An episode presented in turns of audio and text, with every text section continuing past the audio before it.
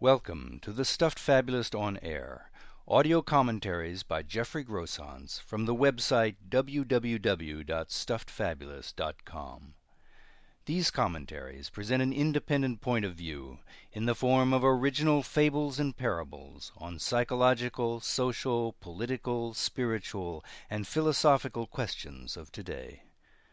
The ultimate moral or lesson of each tale is left to listeners to decide. Sometimes the apparently insignificant has its own tale to tell. Connecting the Dots Once dots chafed at all the efforts made to connect them. The result always turned out to be the same an awkward, unconvincing scratchwork that required a caption in order to be recognized for what it supposedly represented.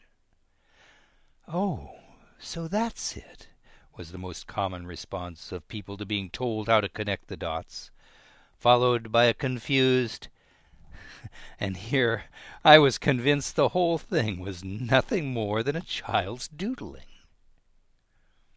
Not that those responsible for the latest connecting of dots were daunted by the mistaking yet again of the grand designs they detected for a mere child's doodling. If the truth be told, a degree of confusion was to their benefit, for it meant they remained indispensable to any discussion of how to discover grand designs in what might otherwise be judged as aimless doodling. At least until the public grew bored with the challenge and turned to a fresh scattering of dots to puzzle over at which point a new collection of those who considered themselves adept at interpreting dots and doodles might be counted on to rush forward and be interviewed by those who didn't have a clue about either dots or doodles themselves, and thus look to any authority figure confident of discerning the difference for something to pass on to others even less in the know, making a loud display of being up to the moment on dots. And so it went. No wonder Dots got fed up with such fiddle-de-dee. For Dots, despite what might be inferred from their seemingly uniform appearance, prided themselves on being distinct and independent. They had no difficulty telling one another apart, so why shouldn't they take umbrage at being lumped together under some catch-all assumption about what they shared?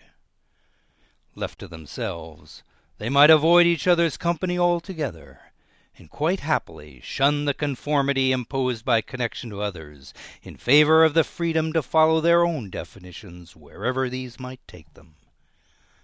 Even if this freedom offered no pattern to trace out and assign a meaning.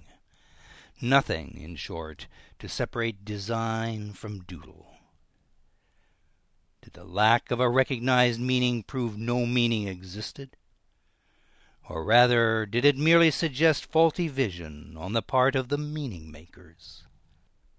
Even the smallest dot held coiled within it the promise of this, that, everything, or absolutely nothing and then to have some know it all, who long since traded this magical ambiguity for the reassurance of a known existence, for the safe comfort of certainty when certainty came at such a cost.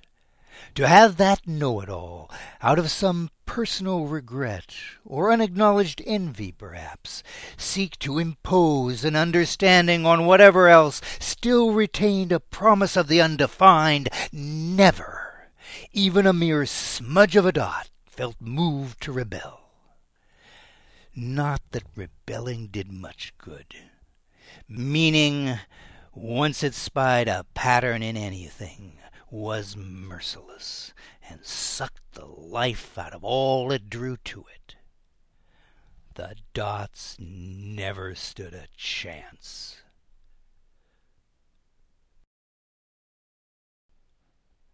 More fables and parables like the one you've just heard are available for reading, downloading, and forwarding at www.stuffedfabulist.com bound collections of tales in the series Likely Stories, Contemporary Fables and Parables, and audio CD collections of selected tales can also be ordered through bookstores or directly through the orders page of the website.